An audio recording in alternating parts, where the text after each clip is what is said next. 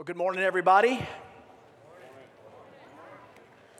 I told you what my therapist told me, right? My central motivating thrust is to gain a response from people. Good morning, everybody. So much better.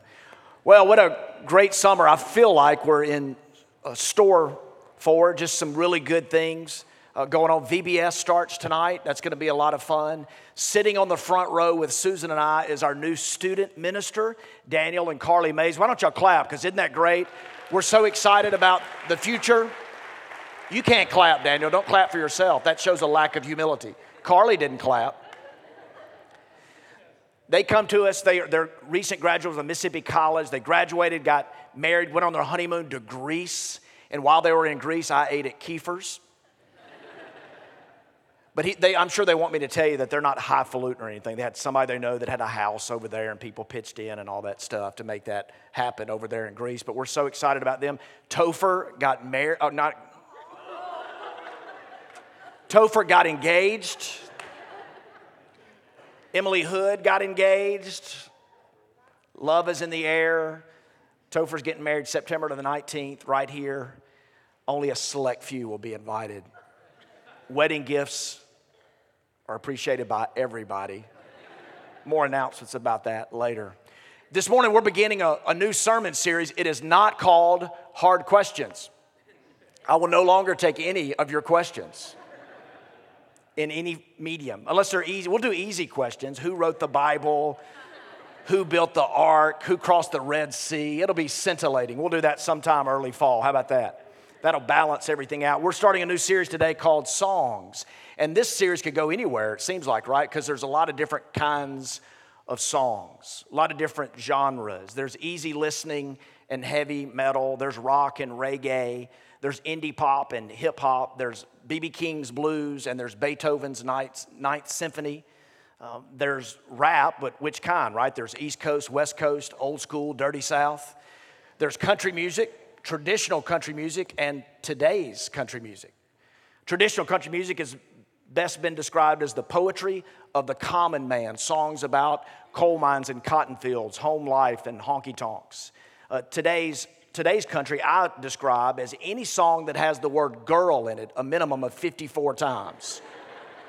Get in my truck, girl. We'll drive down the dirt road, girl. We lay down a blanket, girl, and we'll swim in the river, girl. There's songs about getting drunk on a plane and falling in love in the back of a cop car which I suppose if you get drunk on a plane, you would increase the chances of falling in love in a cop car. I'm not sure. There's songs in today's country about uh, diamond rings and old bar stools. You know, there's we all agree there's good songs and bad songs. If you've ever watched VH1, you'll see they have a great show called Awesomely Bad Songs. And there's been a lot of awesomely bad songs. On the top of my list is Billy Ray Cyrus's Achy Breaky Heart, Justin Bieber's uh, Baby Baby, and anything I've told you before from Florida Georgia Line.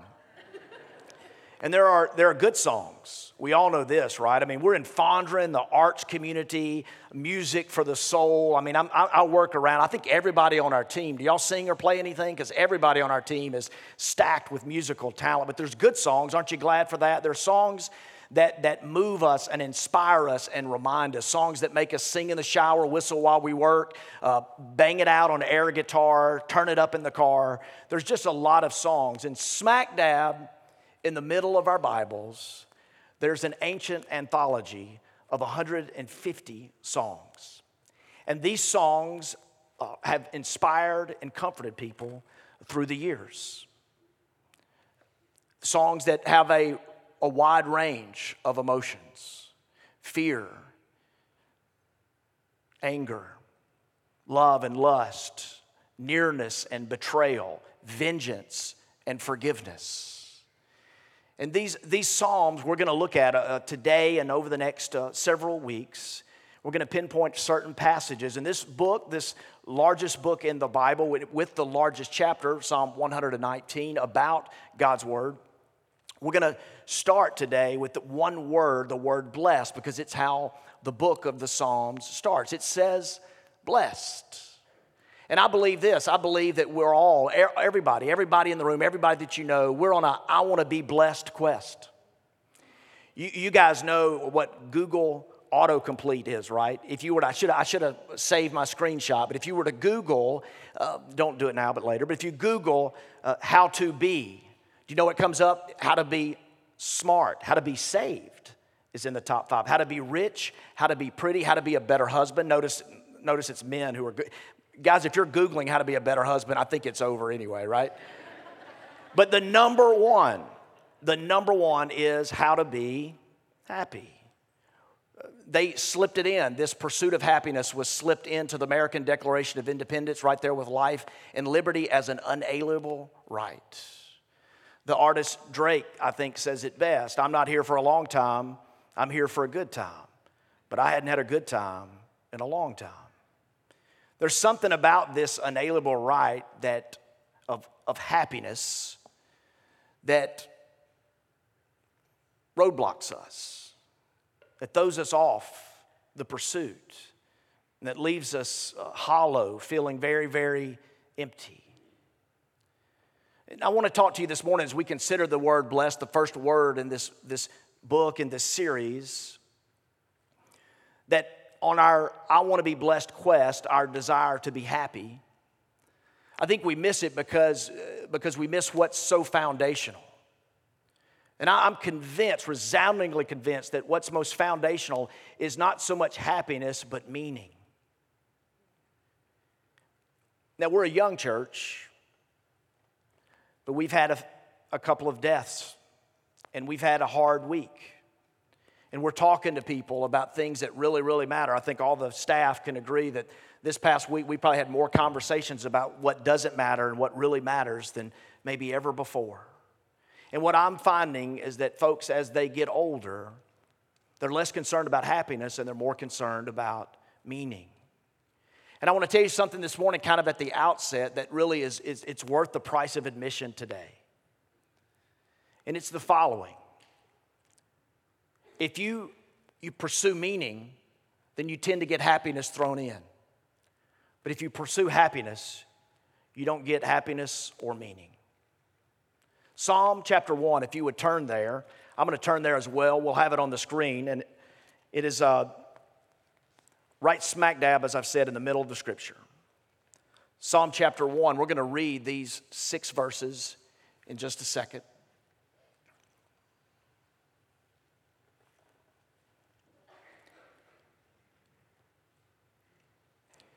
Psalm 1, here's the word Blessed we're all on a I want to be blessed quest.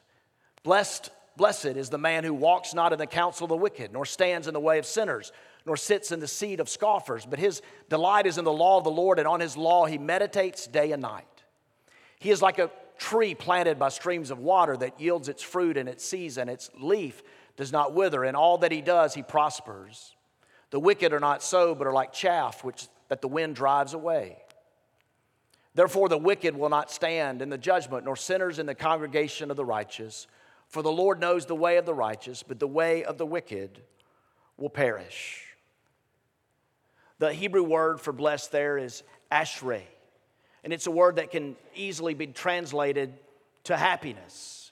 God, our God, is a happy God. Our God is full of happiness, our God is full of joy, and our God wants you and I to experience that joy. Jesus, to his closest followers in John 15, it's recorded for us.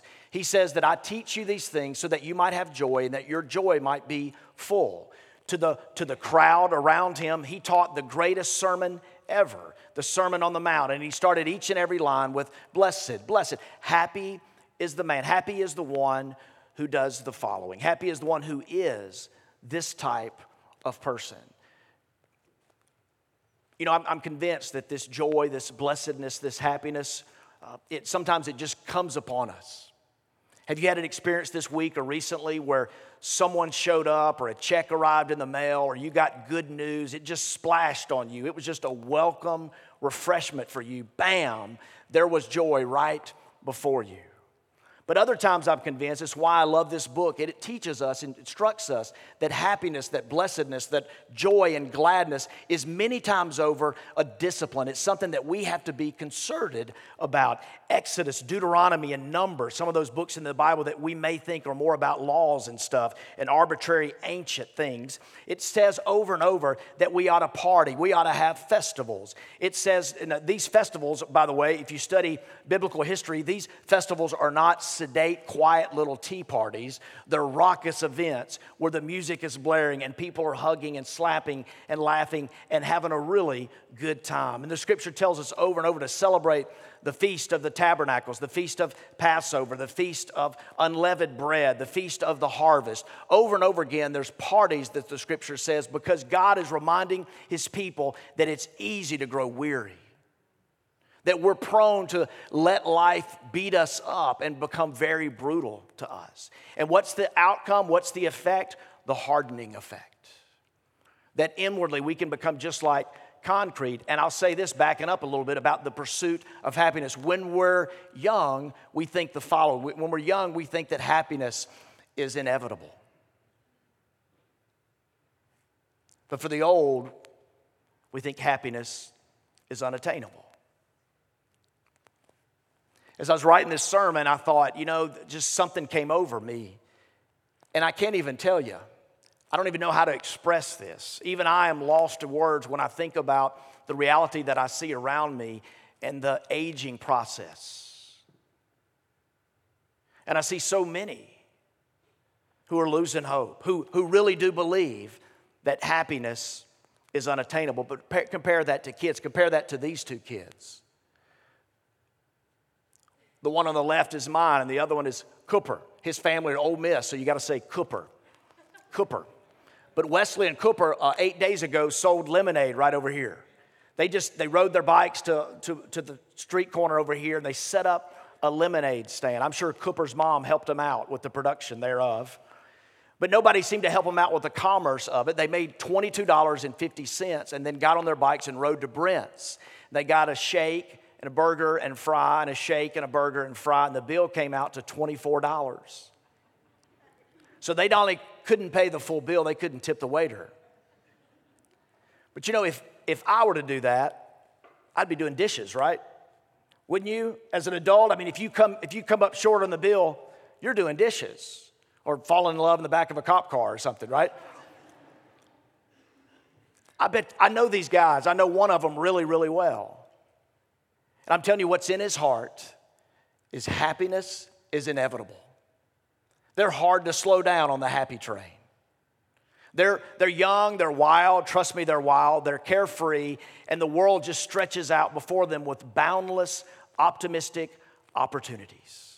Happiness is inevitable for them. But for us, you get to a certain age, and it just seems that happiness is unattainable. In Psalm chapter 1, it talks about the blessed life. Blessed is the one who does, who is the following kind of person. And it draws a contrast because in ancient Hebrew writing, that's what they did. They wrote, and there's a, a compare and contrast. It's most abundantly seen in the wisdom literature, especially in the book of Proverbs, also in Song of Solomon and Ecclesiastes. But they, the Bible, the writers give us the twos and the not twos. It draws a contrast. You, you've heard many statements begin with there's two kinds of people in the world. And the psalmist here says there's two kinds of people in the world the godly and the ungodly the one that will be blessed, and the one whose life will enclose upon them, the one whose soul will begin to shrivel, the one who, I'll preach it to you this morning, will face a judgment. It is appointed for man once to die, and then the judgment.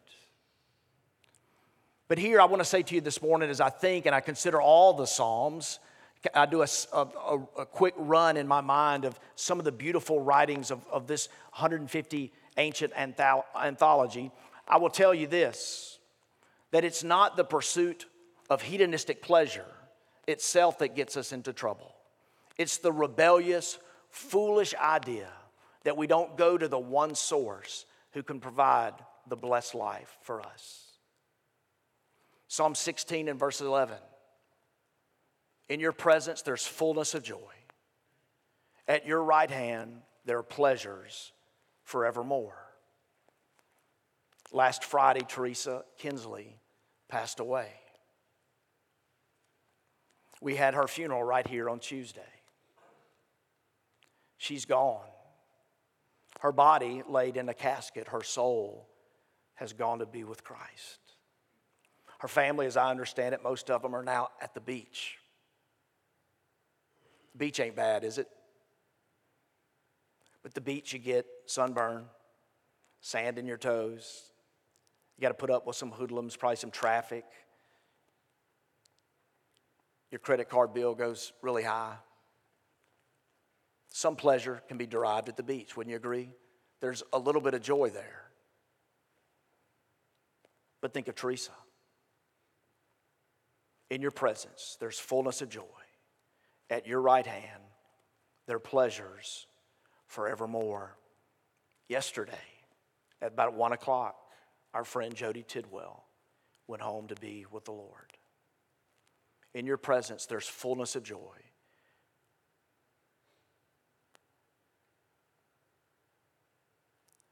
We need to give up on the don't do this, don't do this, don't do this way of pursuing happiness and go to the, the source of happiness.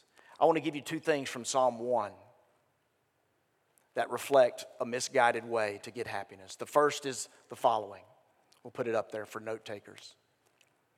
Let's go. Well, yeah, back to that meaning. When I invest most deeply in what matters most, I, I come to the place in my life where I say, you know, I don't want to have a lame marriage. I don't want to be a dad that my kids can't respect.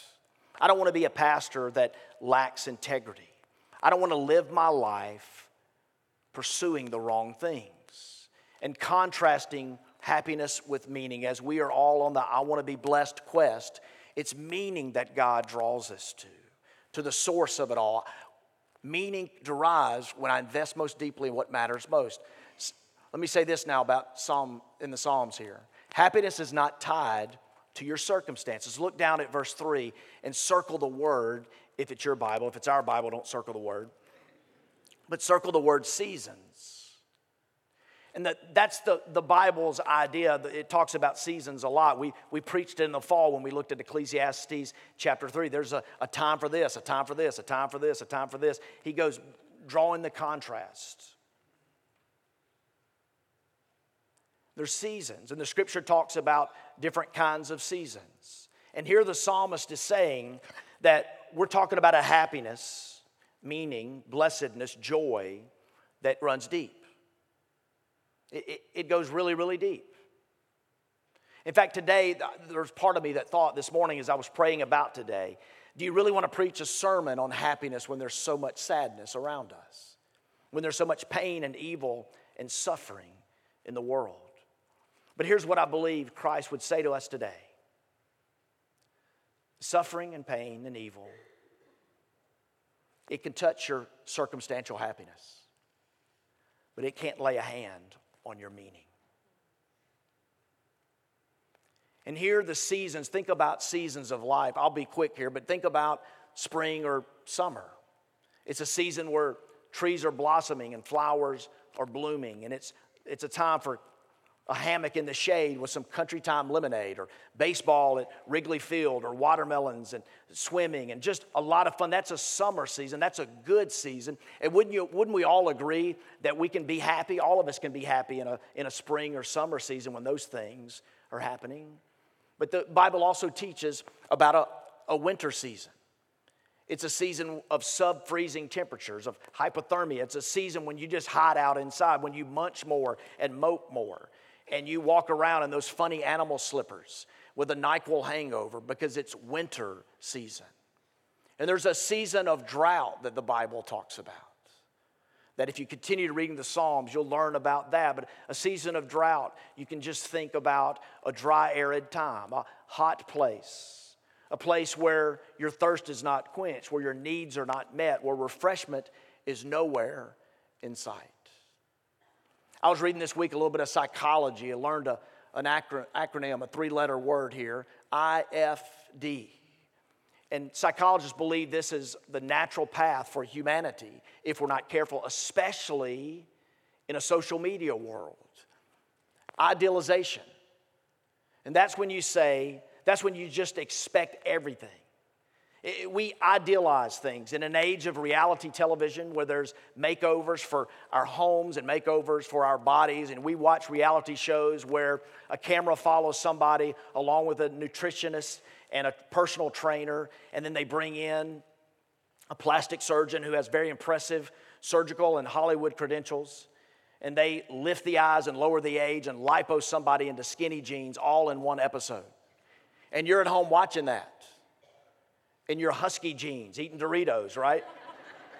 and you wonder, where's my happiness?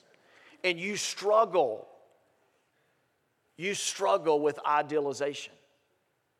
And idealization, every single time, it's crippling marriages, by the way, but idealization leads to frustration every time. And frustration, when it runs amok, psychologists say the natural path is to despair. Your happiness can't be tied to your circumstances. The second thing I'll say to you, I'm going to use the word anchor. You won't be happy when you have no anchor outside of yourself. In verse 4, the psalmist talks about the chaff, and he contrasts that with the tree. The chaff is the outward covering of grain or seed. The idea there is it's quickly blown away, it's lightweight. Have you ever felt that way about your life, about your own happiness? Man, you were really happy. There was this thing that happened. Joy burst on the scene, but it was all tied to a circumstance. And then you found later, painfully, you found later that that led to frustration and to despair because you found out that it was like chaff. Contrast, I'm, I'm going to switch metaphors, but it's a similar idea. But contrast the tree with tumbleweed. What is a tumbleweed? A tumbleweed is a rootless tree. In verse 4, I believe, I believe what the psalmist does, he says, Your life can be like a tree, a flourishing tree planted by streams of living water, a tree that is firmly rooted, planted, established. It's strong, stable, and sturdy. That can be a tree, providing shade and respite for people, refreshment for others, growth, producing and cr- contributing to the world around you. But a tumbleweed is a tree without a root. And I believe the psalmist is attacking a myth that many of us believe that is, that happiness is in freedom. Happiness is, is in freedom. It's, at, it's being at no one's beck and call. It's being free to have a ball. It's the don't fence me in. I want to be free as the wind philosophy. Trust me, I know all about it. But freedom, the psalmist would say, or happiness rather, is not found in doing whatever you want to whenever you want to. Do you know anybody that's got that privilege now? Folks who study retirement say that when someone retires, generally speaking, they're very, very happy. But the happiness is temporary. Depending on the person, contingent upon the circumstances, the happiness lasts somewhere around a month or two, maybe six months to a year. But what's left? They're, they're wanting meaning because they're wanting to contribute. Have you noticed that everybody is created to give? A tree is created to give life. But a tree, in order to give life, has to be firmly rooted and planted and established, strong, sturdy, and stable, not like the tumbleweed. The blessed life, and everyone on the I want to be blessed quest needs to hear this today. The blessed life is not one of unmitigated freedom. The blessed life is when you have someone that you answer to. Let me be clear that person is not sitting next to you. You look up to see the person that you're accountable to. The psalmist talks about this whole idea, and I would say to you as we round toward home, how can we be blessed? If, if happiness and blessing is not tied to our circumstances, if, if we don't have the right anchor, we miss it. But then, how can we be blessed? The psalmist gives us a couple things. Right in verse 1, when he says, uh, Look down if you have your Bibles open. He says, What? Blessed is the man who what? Who doesn't walk in the counsel of the wicked, stand in the way of sinners, or sit in the seat of scoffers. If you have a Bible that you're circling and marking in, I would simply write the word friends right there. Because your friends are your future.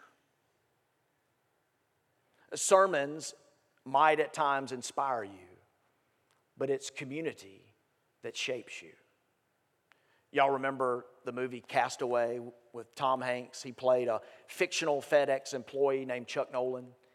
And on a flight where they were delivering packages, the plane goes down, and Chuck Nolan is marooned on this island for, we later learn, for four years. And he learns to make a living. He makes it those four years because he scrounges around for things to, to eat and the ways and means in which he can live. And he's also assisted in some part by a few past packages that survive, that float ashore. And it's easy to think that this movie is about mankind's heroic struggle to survive or the power of love to overcome all obstacles. But not long ago, I was reading about the writer of the movie. And he was actually, as he was writing this movie, had no idea it would be a blockbuster hit, had no idea Tom Hanks would say yes. As he was writing it, he himself, to get into character, he went to an island off the Sea of Cortez. And on this island, guess what happened? A volleyball floated ashore. A volleyball that you probably know was manufactured by a company called Wilson. And he said, such was the depth of his loneliness that he gave animation, he characterized, and even attached, weirdly, emotions to athletic equipment. Interesting, isn't it? That the writer experienced what he parlayed unto the actor, Tom Hanks, in the movie. We all have a desire for a longing for belonging, a craving for community, a desire to be spiritually and deeply connected to other people. And the psalmist is saying, happiness is not going to come to you if you walk in the counsel of the wicked, if you stand in the way of sinners, if you sit in the seat of scoffers. You've got to be careful who you hang out with. I'm well into my 40s. Always like it when you react like that's a surprise. But I'm well into my 40s, and even I am still learning this. A pastor, in many ways, can be insulated from life. There is what one writer calls the perils of professional Christianity. If you're not careful, everybody looks just like you, They're, they all work for the church. And I've made an effort. I've learned a lot of this from my wife. I learned it when I worked with Campus Crusade for Christ for 13 years before I became a pastor. But to have a variety of friendships, that's really important. But I'm even being reminded today in a job, in a pursuit, in a calling that can have so much discouragement and so much criticism, to make sure that the people closest to me are positive, optimistic people who don't, as one writer says, live in the balcony where their dark, ugly old appliances are, where things are dirty and dingy, where you keep the old appliances, but some the people who live on the balcony, they, they're cheerleading. They see the processional of life going. They get the big picture and they're cheering for you. I, as a pastor, have to be careful not to walk in the counsel of the wicked, or stand in the way of sinners, or sit in the seat of scoffers. And I can't help but wonder how much more is that for you? How much more for our young people? How good it is to have a student pastor who begin to shape and disciple a ministry in Fondren for our students to think about. How important are our friends? Can I say it again? Your friends are your future. A sermon might inspire you, but your community is what shapes you. So write the word friends right there in verse 1 for the blessed life. And then write the word word, the word. The Bible tells us here we're told to meditate. Now, what comes to your mind when you hear the word meditate? It's easy to think of monks with shaved heads. Not that there's anything wrong with monks, and not that there's anything wrong with shaved heads. But it's easy for us to think that way. But can I tell you that meditation, you know this, right? We had dinner, we double dated Friday night with one of our dear friends, who just got back from a trip to San Francisco. We were talking about the West Coast, the left coast, where the fruits and nuts live. and they were talking about how San Francisco is now the it is now the most dog friendly place in the country. And it also, I don't know if I injected in this a conversation Friday night, but I've also learned that it's the most meditative place in our country. People in the urban, cosmopolitan, sophisticated city are getting away from their hard pressed, consumeristic lifestyle to go on spiritual weekend retreats to do what? To meditate. Now, biblical meditation, it needs to be said, is different than Eastern meditation or transcendental meditation or other forms. The biblical idea of meditation, the Bible would teach us, is not so much emptying your mind as filling your mind. Look at this beautiful passage in Isaiah. It gives us a picture. In fact, it uses the same Hebrew word that this passage in Psalm does. Do we have that idea of, there we go. As the lion or young lion growls over his prey. That's the same word usage for this idea of meditate. Now, how many of you have seen a lion or young lion growl over his prey? Like live. Paige, Susan, y'all went to Africa. Durden went hunting in Africa. You ever seen that live? Ever seen a lion? You probably hadn't, but how many of you have seen a dog on a bone, right? You've seen that dog taste it and turn it over, and there's, there's some really odd behavior, all right? I would act it out, but it'd be really strange, and you wouldn't come back next Sunday. But dogs do some really weird things with a bone, especially big dogs. And the idea is they turn it over and gnaw on it. You know what they're doing? It's the same word usage. They're meditating. I want to ask you do you meditate?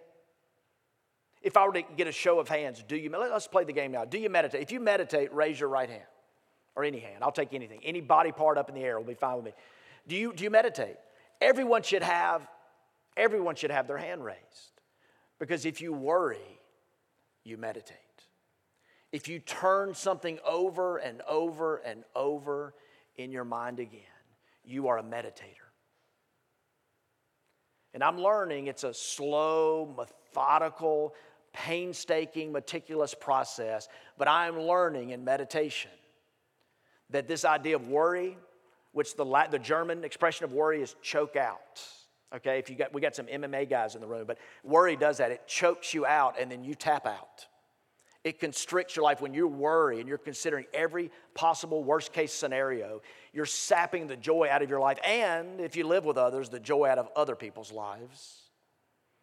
But this idea of meditation, you see, there's, there's, a, there's a negative meditation, it's called worry, and there's a positive meditation, and it's a biblical meditation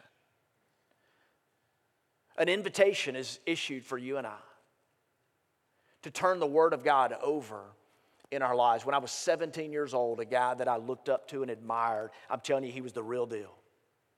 He showed me his flaws, he discipled me, he invested in me as a young person. And he told me, Robert, there's five ways you can get God's Word in your life to live the blessed life. You can hear the Word, you can read the Word, you can study the Word, you can memorize it, and you can meditate on it. And he was a catalyst in my life to begin that at 17 years old. And for 30 years, it's been up and down. The line has not always been a 45 degree angle up and to the right, it's been a jagged line.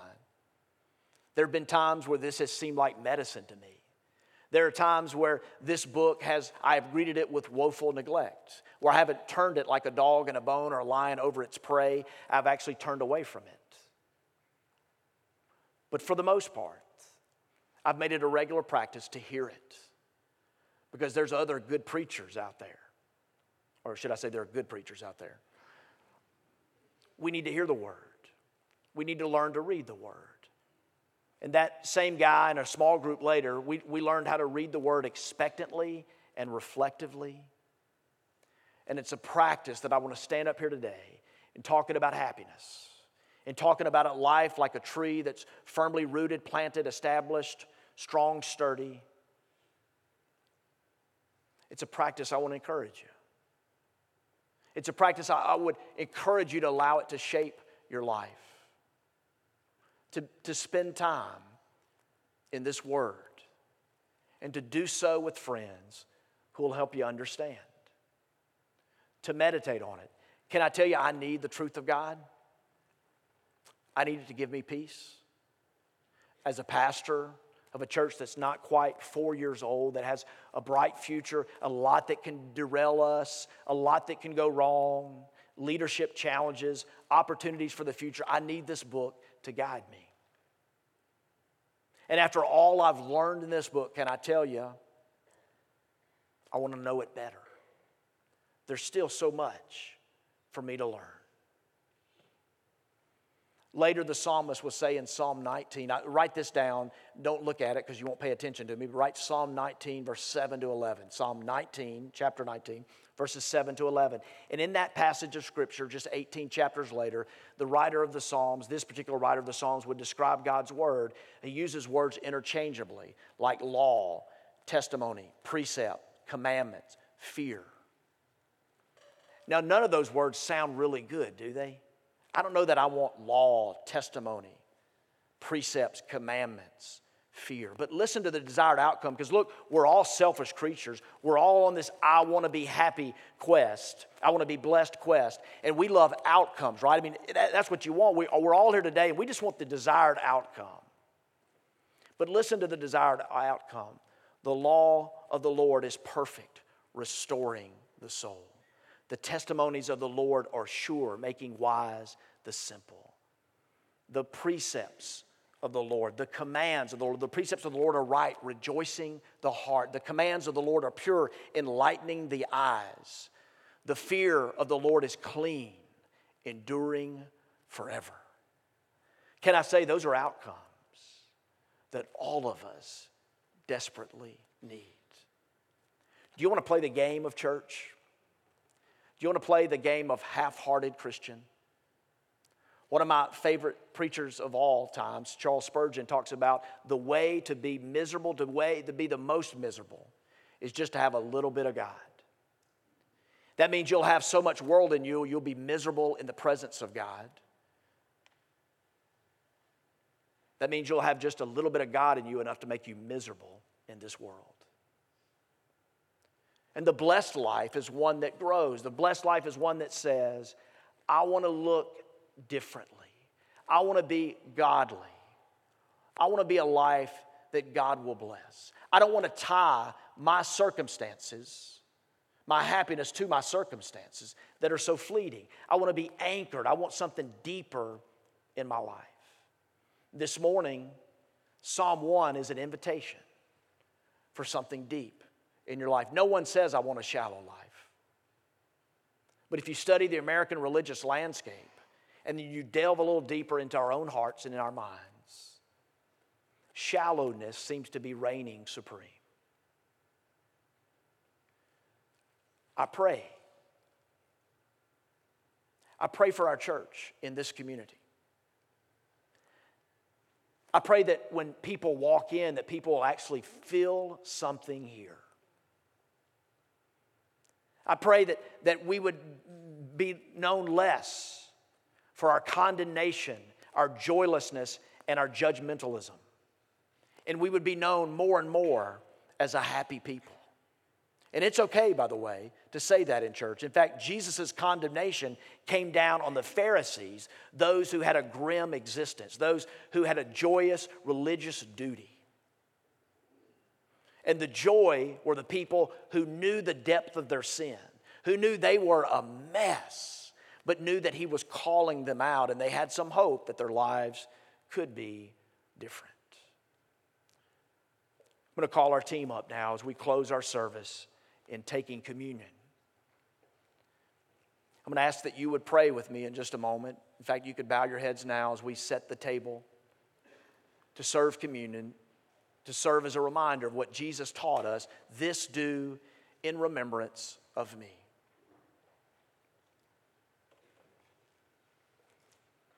The joy that we seek, the blessed life, is apart from our circumstances, and it's ultimately in a person. A person who takes great delight in you. Can I quote over you Psalm 149 and verse 4 that says, The Lord delights in his people? the one who calls you to take delight in him and in his word, takes delight in you and who he's created you to be. Would you pray with me?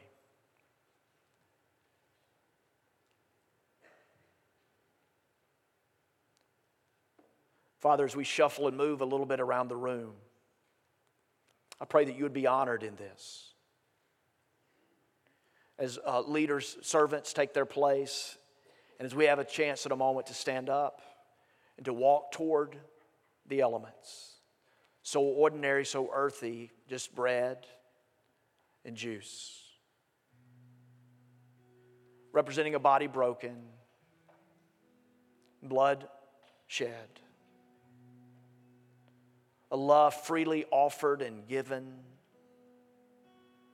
and it's on us to receive. And Lord, for some of us, I know it's been a dry and transactional thing. Lord, I pray that you give us a freshness. Let us entertain the possibility that we can move more and more away from circumstantial happiness and a life uh, less anchored into a life that's rooted in you. Less of negative meditation called worry, and more biblical meditation where we find that your law, that your precepts, your commandments, your testimonies revive our soul, enlighten our eyes, allow us to endure. Make wise the simple. And we are a people in desperate need of a Savior in desperate need of cleansing and purity, of our eyes being enlightened, of our, our souls being restored, of greater, deeper thoughts of eternity. And God, to grieving families, to the Kinsleys and to the Tidwells and to others that maybe only you know about. I thank you that a sermon in the Bible rooted in Scripture on happiness is just what the heart needs. Because it's not a call to be sweet and syrupy and turn away from harsh realities. It's a summons to look at the seasons of life and to see how easily we can be swayed. And to take comfort, Lord, for these families, I pray that they would know the reality that suffering can it can touch circumstantial happiness but it can't do a thing to meaning would you help us would you help husbands fathers mothers wives our students grandparents ministers would you help us invest, deeply invest in a life that matters. Receive our worship as we come to the table.